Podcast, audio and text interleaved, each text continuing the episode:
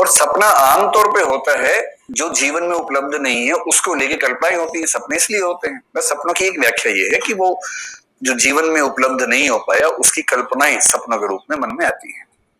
Dream interpretation के बहुत सारे तरीके हैं, उसमें से एक तरीका ये है सिगमन फ्रॉइड का तरीका ये है।